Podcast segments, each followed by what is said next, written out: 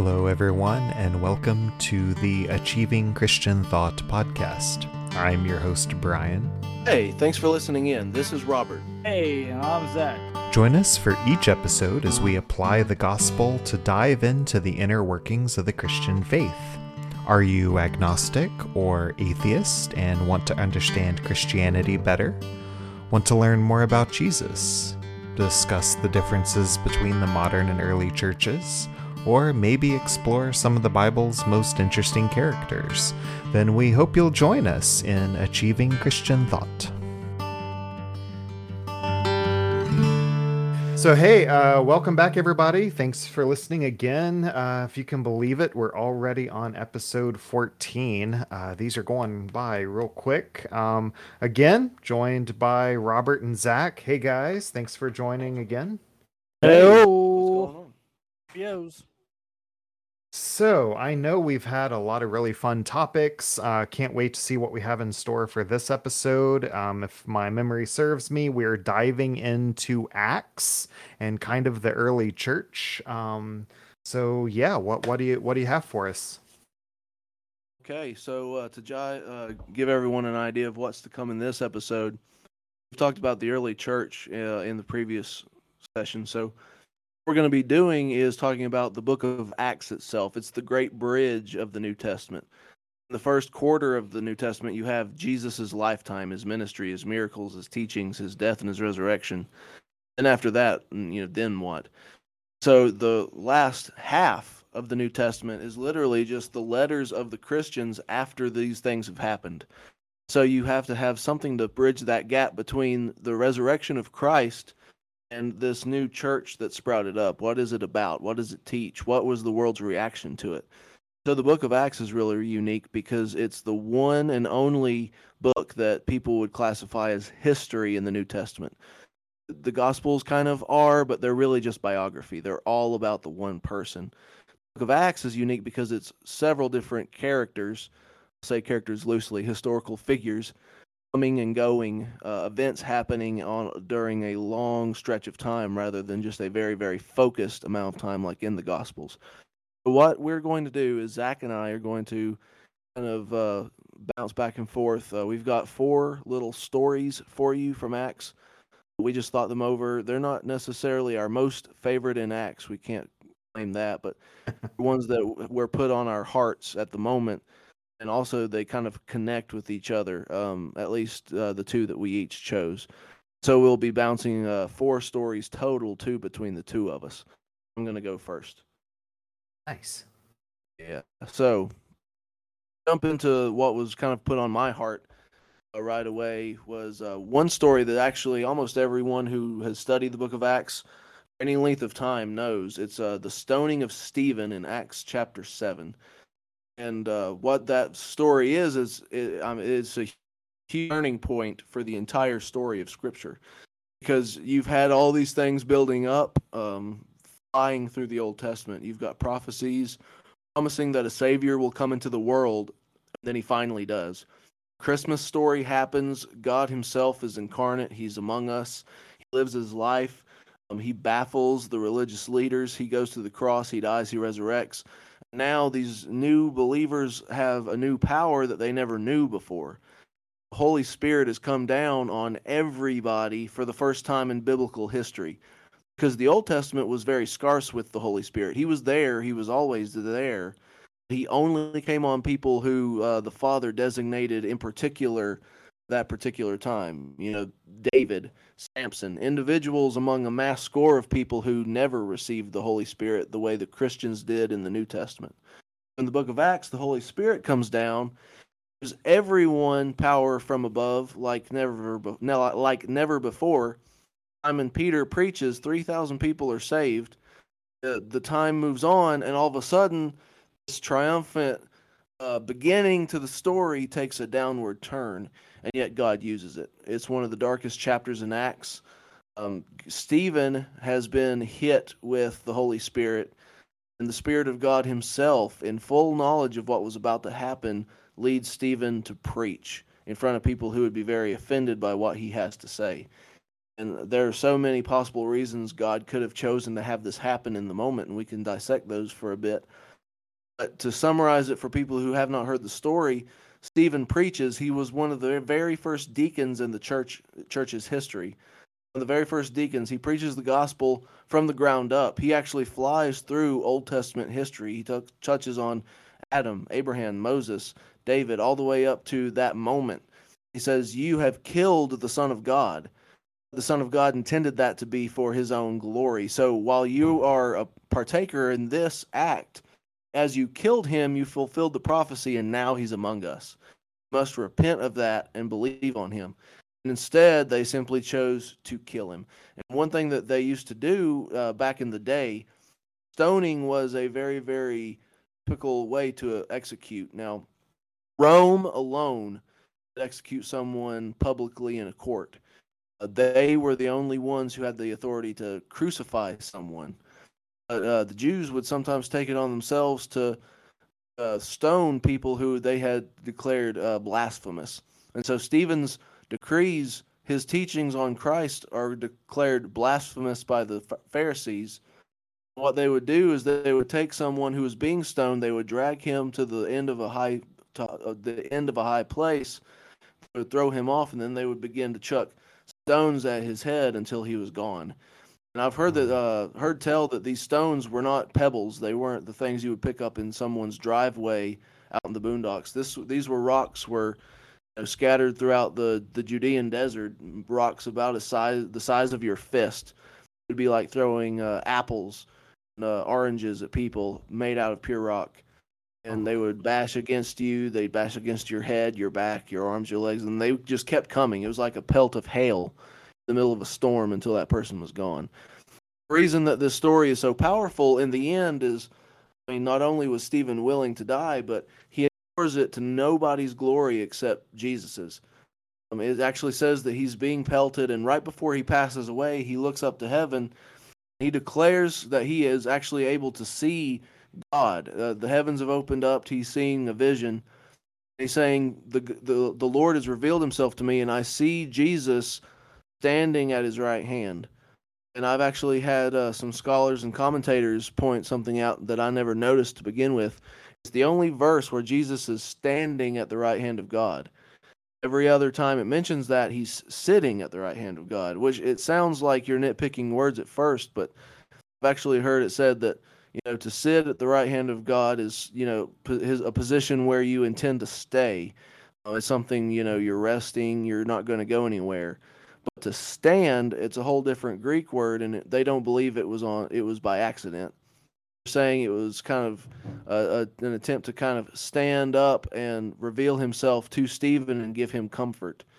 So he's saying that Jesus is standing at the right hand of God to reveal himself to him in these last moments to give him peace and joy. And there were so many possible reasons that you know God could have allowed this to happen. I talked about Zach poured that with shared that with him, you know, just moments before we started recording this. But uh, it says that a very famous man named Paul was there, and he witnessed Stephen's willingness to die. And it may have had a profound effect later on in Paul's life because he was a Christian hater who himself became a Christian later on. And we could do an entire episode on Paul, so we can save that for another time. But, but uh, oh boy! But Stephen's death gave direct testimony to Paul that I mean, it's a it puts a lot of power into your message when you're willing to die for it, with nothing to gain for yourself. But it also says towards the end of the story, and I'll land the plane here and pass that to to Zach. But story here ends with the comment that because of the stoning of Stephen, the Christians had to separate. They were all clustered together. The start of the church was all in one corner of the world. Because of Stephen's death, changed the ball game. Now that we're dying, we've got to scatter to make sure we can stay alive. And rather than being just an act of cowardice, it actually says that God used that in the sense that because they fled, because they spread out, people was spreading along with them rather than staying in that one corner of the world. So they invested all that time and energy to kill that one blasphemer.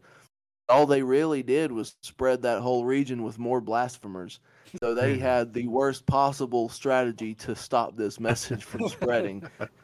It, it, it's kind of like when uh, something catches on fire in the kitchen.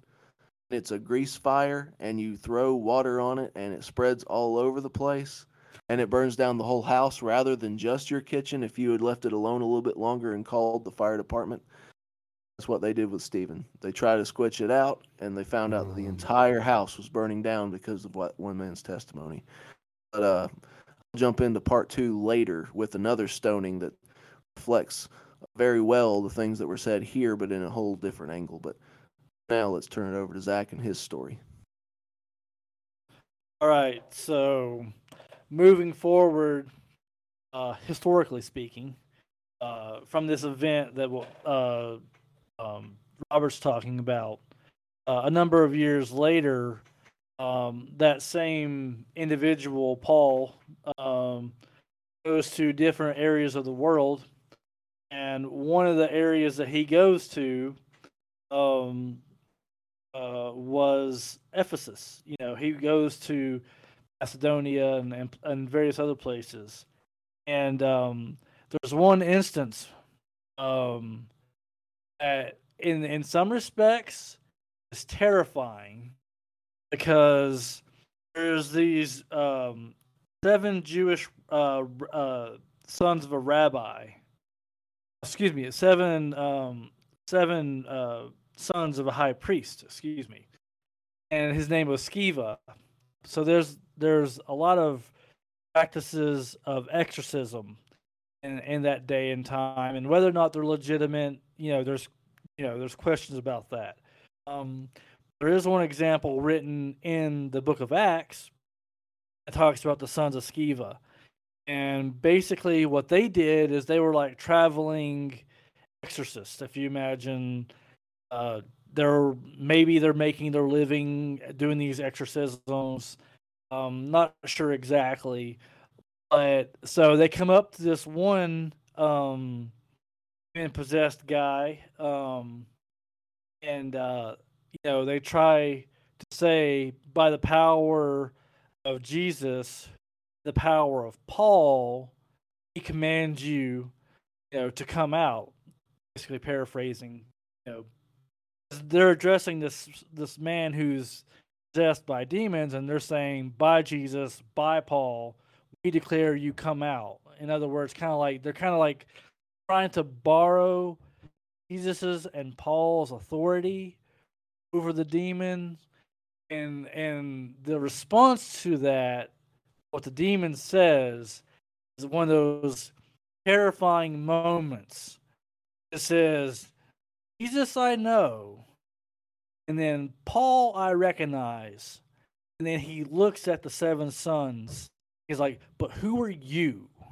Because these were jewish people. They didn't accept jesus. They didn't um leave the gospel. So they had no power on themselves. They have they had no holy spirit within them.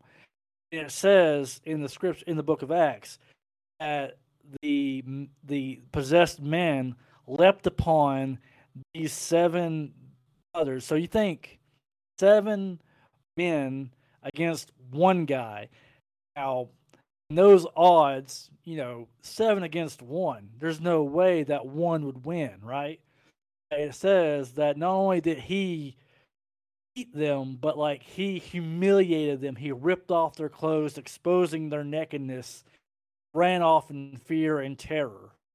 It just then again again imp, uh, uh, um, like magnified the name of Jesus, magnified the name of Paul, and basically you know terrified these local residents. Like, wow, you know, these Jewish guys are trying to do something they can't do it. They can't do it on their own. But they're talking about this Paul Jesus. Who's that? You know, because Paul had previously came and preached the gospel. And um, so basically, because of this event, because you know, there's people who are believing the gospel and doing miracles, and then this happens, it's like a, a terrible, um, I guess you could say, like fear fell on the people. Like they were I wouldn't necessarily say overwhelmed, but they were just kind of like mesmerized or amazed. It had such an impact on them that many of the people who were practicing um, uh, magic, the magical arts at that day and time, took their books, took their belongings, and and burned them up um, in, in front of everybody. So, like, if you can imagine, like these people who were actively practicing magic and things like that, believing in those things, to suddenly do a, a, a 180, take those things, throw those things in the fire, and and everybody in maybe not everybody, but a lot of people in that area doing that. And I think I remember seeing the note somewhere that said that um, in that one event, uh, accumulated uh, amount of cost, how much the basically of all the stuff that was burnt was worth, was fifty thousand pieces of silver. It doesn't say if that's a talent. They don't say if that's like if it's a denarius or what necessarily what increment, but it just says a piece of silver. So fifty thousand pieces of silver. That's a significant uh, amount of money that these people didn't care. They just went and burned it and said, "Nope, we don't want anything to do with this magic. We don't want anything to do with that. We believe Jesus, and we believe this Paul guy. He's he's preached and he's done miracles, and it's changed those people. It changed those lives. Um, I guarantee you, the sons of Sceva probably didn't try doing any more um, uh, exorcisms after that. After having themselves humiliated in public like that, guarantee you that was." Uh, let's not do that one again. So uh, I come back to round two of this. Um, I've got my uh, s- story for uh, the stoning of Stephen leading into round two. Um, another stoning that can't help but see some parallels between is the stoning of Paul. Um, this actually, ironically, comes in Acts 14. I just find it ironic that 14 is double seven, so it almost feels like it's evenly spaced from one another. So you have the stoning of Stephen, and Paul is present. Then you have Paul, but turning around, becoming a Christian. He starts preaching the thing that he hated. And now, here in Acts 14, find Paul later on down the road in a place called Lystra. And this was a non Jewish town. They worshipped idols, um, the, the typical Roman gods of the day and uh, he did what he always did. He went straight to the synagogues. He teaches to the Jews first because they had the Old Testament. They could decipher things from the prophecies. They could uh, debate with him based on Isaiah and Genesis and Exodus in ways that the pagans couldn't. Then once he got some uh, converts there, he would go to the pagans and then he would debate with them with uh, Greek philosophy. So you have this event in Lystra where uh, Jews had crucified Stephen before. Now, in a whole new context, there are some people uh, among the, the Gentiles who chose to stone him because of what the Jews had chosen to insurrect. What what that means is there were plenty of Jewish people who believed what Paul had to say about this Jesus. It says that there were some other Jews who came up from a place called Iconium. And these Jews, as individuals, chose not to believe, but not only did they decide not to believe, they couldn't do it peacefully. Uh, Satan had actually incited them to uh, come up and try to destroy Paul so that his preaching would stop forever. So everything kind of lines up the same way as Stephen does. He preaches, they surround him, they stone him, it says that he dropped. They assumed he was dead, and they dragged him out of the city limits, and they literally literally left him outside the city walls on the streets to die they just went back into the city and they went on their merry way. They literally just decided they would go all, go home, pretend like nothing happened, and leave his corpse to rot or be food for the wolves. It actually says that he casually gets up and just walks away. They move on to a new town. So they thought they had taken Paul out. Stephen does something that he couldn't. Uh, Paul does something that Stephen couldn't was just get up and walk away. There was no vision for Paul in this moment like Stephen had. But Paul had the chance to get up and carry on from this this task.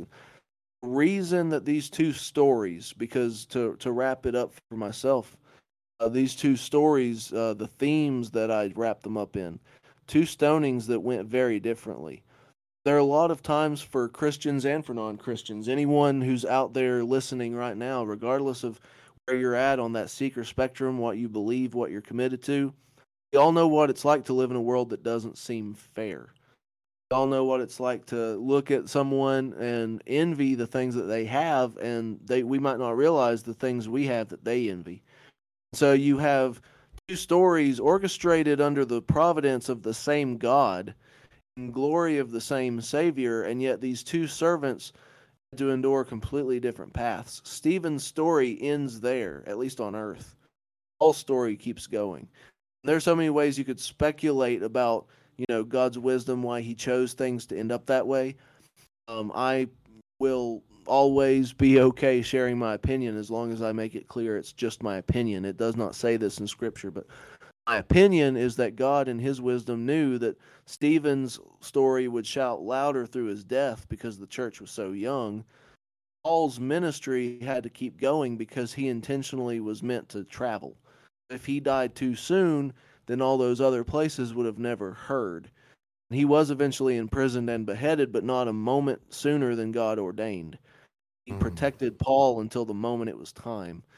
And that opportune time where he could then pass it on to others, then it was time for Paul to go.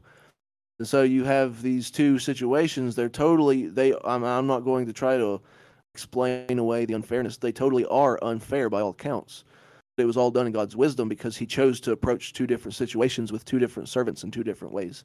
And are we okay with that? If one of us becomes uh, highly degreed in school and the other person has to settle for nothing more than a GED, they be brothers and sisters. Someone has a very high paying job and another person uh, settles for something that's lower middle class, will we will we be content with one another? Will we con- will we compare things with one another? will we try to one up one another in the church and in the world? This this story kind of reminds us in a way that you know God intends to use us all in our own unique ways. There are things that I'm intended to do, Zach is intended to do that neither one of us can do because our personalities and giftings are different. Even uh, Brian, things that each of the three of us can do that the others aren't meant to. So just being content knowing that the same God is going to guide you home at the end of that story, no matter what your story looks like and how your story may compare or different or differ from other people's.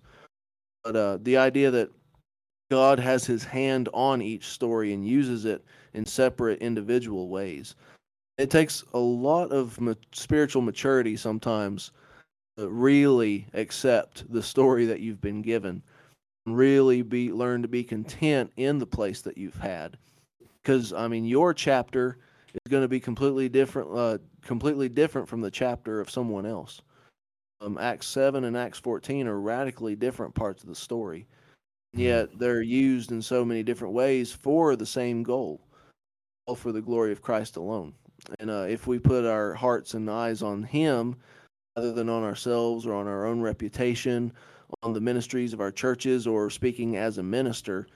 Uh, heaven forbid it all become about a career in spiritual work, which sounds disgusting to say out loud that, that way. But when it's only truly about Him, that is when we're, we can be comfortable staying in our own lane, making it the best that we can without trying to jump into other people's lanes because we feel like they have a bigger stick or the bigger spotlight. Is your brother Robert? Amen. Good, good stuff I don't see it, but I'm raising my hand. Glory. Yes. He really is. I'll take pictures. so, uh, second part of of I'm going to talk about is actually it's found in the same chapter uh, of the book of Acts. Uh, and for those of you who maybe want to reference uh, the sons of Sceva and all that, that is actually Acts chapter 19 and Paul goes to Ephesus. So the, again, the first part you kind of um, had this uh, seven sons of Sceva, you know, attempt to do an exorcism, and it basically falls flat on their face, and they're publicly humiliated, and because of that uh, work of um, basically of what the the demon possessed person did kind of like acknowledging Paul and acknowledging Jesus, um, it kind of like basically kind of like set, set, like the wildfire, so to speak. And so it, it, the reaction of people, you had one action that was positive. You had people who practiced magic who might have been like don't want anything to do with that demon stuff. I mean, who knows what this person was? Was he like um I don't think it actually says what he was doing or anything like that, other than he was just a demon possessed guy. Maybe he had um, followers. Maybe those people that practice magic were his followers. Know. Um, but they threw away, burned all their uh, magical texts, um, and said, "Nope, we're going to follow. We're going to follow Jesus and Paul." Um, and then the other half of that, um, there was a guy by the name of Demetrius, um, and Demetrius was a silversmith, and if you imagine that you know these people who sacrificed the magic you know threw it all away so to speak this is a guy who instead of throwing it all away kind of like counted the cost and realized this is my livelihood. And not only is it my livelihood but it's also my associates livelihood uh, because as a silversmith one of the things that he created or one of some of the things that he made was silver idols or silver shrines to Artemis, which was a, uh, a, a pagan deity that the people of Ephesus believed in. Um, and so he was making money off of this um, deity by you know creating these shrines or what have you. And so whenever he looks out and he hears about all these people who are throwing away magic, throwing away their former lives, he goes, wait, if there's a hundred thousand people here, or let's just say that, and fifty thousand of them give up magic, give up this, and they destroy their own shrines or whatever, what have you, that means I'm I'm out of customers. I've at least lost half my customer base, or you know, Atreus and the other silversmiths and things like that. So, what does this cat do? do? Goes to the other cats, the other um, silversmiths, so to speak, and goes, "Hey, um, we're losing our income. We're losing our livelihood." And not only is our livelihood at stake, but so is the uh, temple of Artemis. And so he kind of like in a way sparks a riot because at that place in Ephesus there was a huge temple to Artemis. And it was like I'm not sure if it was a wonder of the world or not but it was a very very very important destination in Ephesus. And um so it was kind of like in a way he kind of piggybacked on like oh they're destroying our heritage. They're destroying you know if they keep on going this route not only will they give up practicing magic not only will they destroy our livelihoods as silversmiths because they don't want they don't want shrines anymore but they're also trying to desecrate um Artem, artemis artemis's temple or so to speak and so he basically instituted a riot. And in that day and time in Rome, riots were not a good thing. When riots happened, Rome took special notice and they would squash it quickly. And it was very brutal and very deadly. And a lot of people were injured when those things took place. So, what happened was so you had Demetrius come and basically institute a riot, and and then basically the town, I guess you could say, governor was like, "Whoa, you guys are causing a riot. You need to you need to table this. You need to put this down. You need to stop.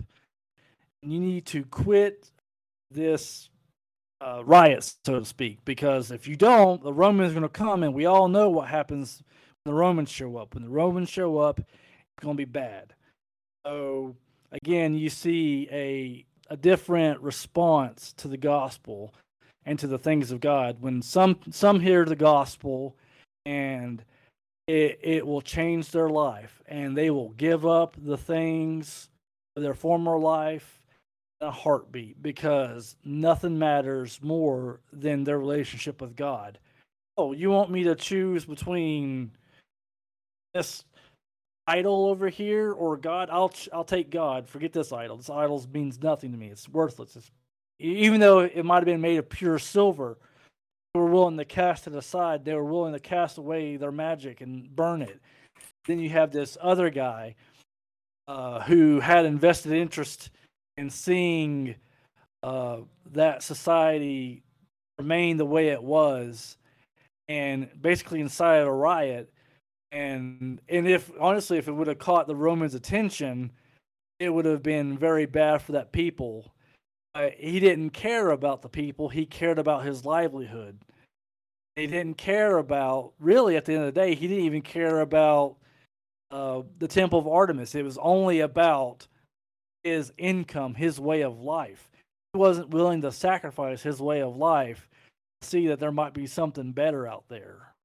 And and I think that's a parallel to this day. I mean, you have some people that will hear about hear the gospel and man they will sacrifice they will give up anything and everything under the sun and then you have other mm. people yeah, yeah. Then you have other people who, oh well, if God, if I if I became a Christian, I might have to be honest.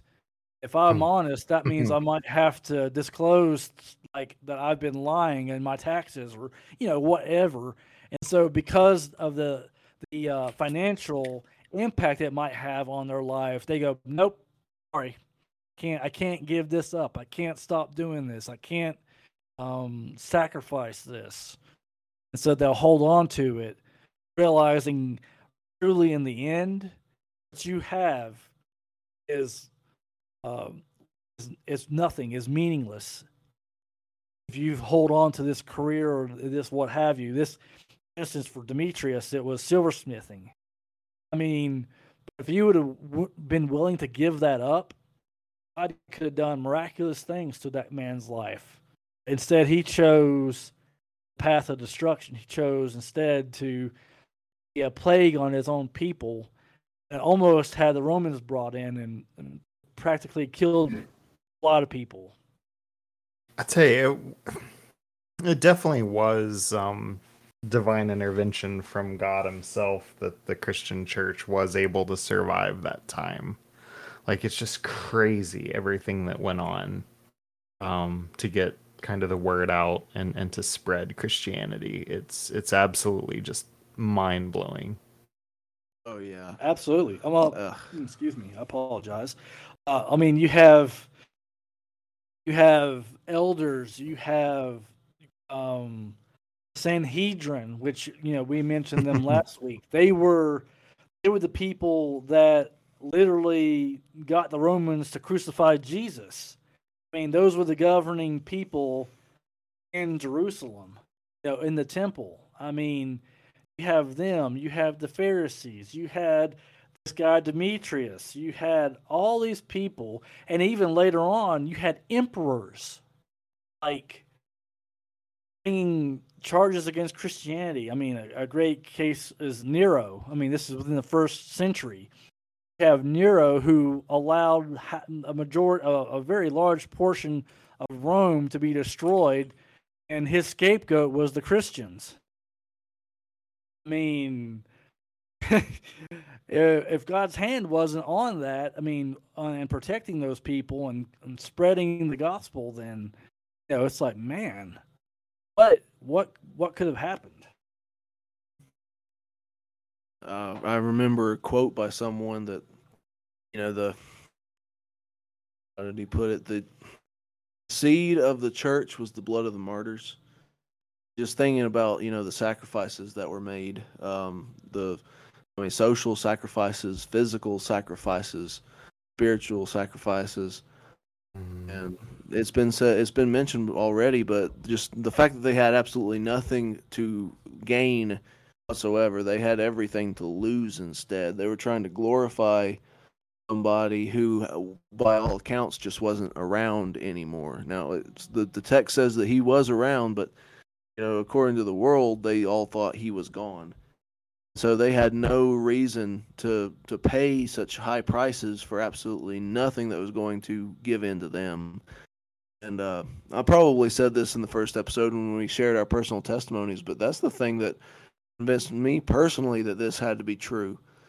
Just the fact that you know they gave up everything for nothing. I mean, they, it, it tells you that they had to have seen something, and just the the way it started out, just that was all it was. It was this testimony that they had personally seen the risen Jesus back from the grave and that alone gave them the strength to endure the strictest, most powerful government in the history of the world up till that point.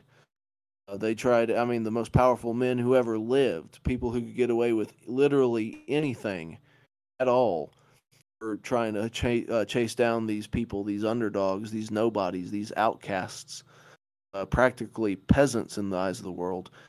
And yet they were able to cling to their book, to their faith, uh, what they truly believed in, and the people who paid that price. They, uh, all, every last one of us who are modern day believers who have the Bible on our phones for free, in countless different versions, we all have them to thank for literally cutting their own lives short just so that we would have it in our hands.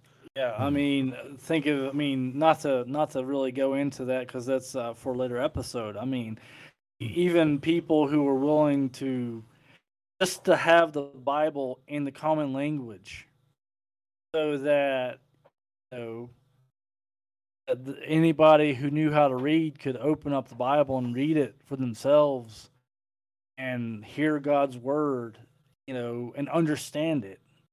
I mean, I mean, I mean, even to this day, people are dying because of it because they're wanting to remain faithful to God's word. I mean, you know, us in the West, we are very blessed. I mean, even if you want to call it post-Christian era, that we have, you know, where people don't really know what Christianity is. Still, even in that, even in that uh, vein of people not understanding it, not caring about it, and what have you, they're not going to necessarily kill you because Christian in the West. At least not yet. I mean, it might be coming. it's not here yet. Yeah. And sadly, we'll stop attending to poke at the modern world in comparison. We'll stop attending simply because we didn't like the color of the hallways. The walls in the hall will make us decide that we would rather try another church and really that was i mean honestly that was all they really wanted in their lifetime was just the chance to go to a church that openly not have to worry about literally dying for it but uh Oh no, I absolutely can confirm that. Um, my old church, when I was younger, I remember there were heated like friendships ended and people left our church because they wanted to replace the carpets in the sanctuary and they couldn't agree on the color of the carpets. Oh, great. Okay. Like it's it, not about the gospel. No. yeah. about the uh, gospel. Uh, no. Oh. No, but one thing you mentioned uh, just a minute ago, talking about um, uh, the Bible like being accessible to many people. The Bible app on my phone, I just looked it up right now. As of as of right now of this recording, the Bible app on the phone is available in 1,819 different languages that it's been translated to. That's, that's mind blowing. Absolutely, it is. I didn't even realize there was that many languages out there. right? Mean, I mean, it's like, I mean, that's that's insane. If if you gave me an hour and you told me to come up with twenty languages off the top of my head, I doubt I could do it. Yeah, I mean, um, I, I, so I concur. Much less I mean, eighteen hundred. Like, yeah, I mean, it's like I could see like regional dialects or something like that. Mm-hmm, you know, especially mm-hmm. like in South America with all the different countries there. But like, and even then, that's I was I mean I don't know. I mean, so maybe there are multiple languages in South America that I'm ignorant of. Lord help me, forgive me if that's the case, listeners, and are able to like, well, really, you don't know about all these other languages? No, no. I'm a lazy American. I don't. I don't. I'm. I will say that I'm ignorant of other languages. I- You uncultured swine. Um, Yes. yes. Yeah, I do remember. I do remember elementary school. We had to have some Spanish in elementary school, but whenever I got to high school, dipped out of languages. Even though you're supposed to have one to, to graduate, I slipped the, slipped through that one. Had an awkward French class. I, I I just need to throw that out there. I don't know why. It makes me feel better. The teacher turned out the lights and had us try to say French back and forth with a couple of hand puppets, and I didn't retain any of that. Why of- would you retain any of that? If I did, I'd probably have to be afraid of my for my own sanity, to be honest. That that in itself is frightening. okay, kids, we're gonna learn a different language, but I'm gonna turn out the lights. Which in my head in high school, that was a sign of it was nap time, Oh, and yeah. and then bring out puppets. Like, I, I think you've missed the mark here on how to talk to teenagers. puppets isn't the way to do it. no, and I mean, you would lose points for talking to her. She said, "No, not me. You talk to the puppet." It's like, Seriously, yeah, you had to make eye contact with it with his little button eyes. that's, that's uh, that might be an example of bad teaching. I'm glad I Maybe. slept through high school. No name dropping. But y- if you hear this, you know who you are. Uh, Oh goodness. so how did we get here from uh, martyrs? so we're talking about martyrs. now we're Oh, talking yes, about the we're talking languages about the Bible. yeah. Now we're talking about high school classes. Um, Good night. We don't need to talk about high school anymore. No. Oh gosh. Oh boy. But to reel that back into the point of everything. uh, Amen. yes. The idea that you could hear those stories and and anyone who tries to deny that the stories are true, I mean, the greatest evidence you have is the fact that we're here talking about this right now. Uh, we have survived all of this in order to infiltrate the modern world. We're still still here, and uh, we have absolutely no right to be. So, looking at that, just seeing the fact that we're not supposed to be here, but here we are. I mean, anybody has got to, if they're willing to accept the possibility at all, there's no way around it except either it, none of it happened, then you have no way to explain the present reality, or you've got to give all credit to something supernatural. Says the Spirit of God moved them and worked in them and, and used them to soften hearts. He protected them when he had to protect them, and he gave them up when he had to give them up to make sure that the message would have the ultimate impact trying to to infiltrate the empire they didn't see any real progress in the public eye for 3 centuries then 300 years after Paul uh, after Jesus after Paul after Stephen after all their contemporaries that is when they finally saw Christianity become legalized then the I mean the big blessing was you could actually be a Christian and have the right to stay alive for it. And I mean that was a huge huge uh, goal, a huge step in the right direction just to ensure the continued spread of the gospel. That very first generation who made that possible, who got Rome to that point, they deserve all they're sinners like us, but they deserve all honor and praise for the faith that they showed honestly, I sh- I mean, I'm a comfortable first world church pastor. I shudder to think where how far I may or may not have gotten if I had been in the same situation. I can't pretend that I would ever ever be, you know, as bold as them. Mm. I mean, you've got to put yourself in their shoes in order to really be able to talk that talk. and be willing to lose it all. I think that's something in in our society as we move forward into this this um society where it's like if you, you know, don't follow XYZ then you're ousted, you're canceled or what have you and then all of a sudden, you know, all you know, you have to give up all this stuff that you had or whatever. All this influence that you had just because of a different view that you hold or what have you. Um, and I mean, in ourselves is like you look at the potential of that happening is terrifying. At the same time, it's like if if it comes down to it, you know, will will you go with the flow and just a silent kind of like what Lot did, just kind of let them do what they wanted to do and and then when it came down to it you had to finally take a stand or you know or did you take a stand and never go there to begin with like Abraham, you know? Just kind of throw out some people you don't know. They're in the Old Testament. Uh, Mhm. there's Abraham and Lot.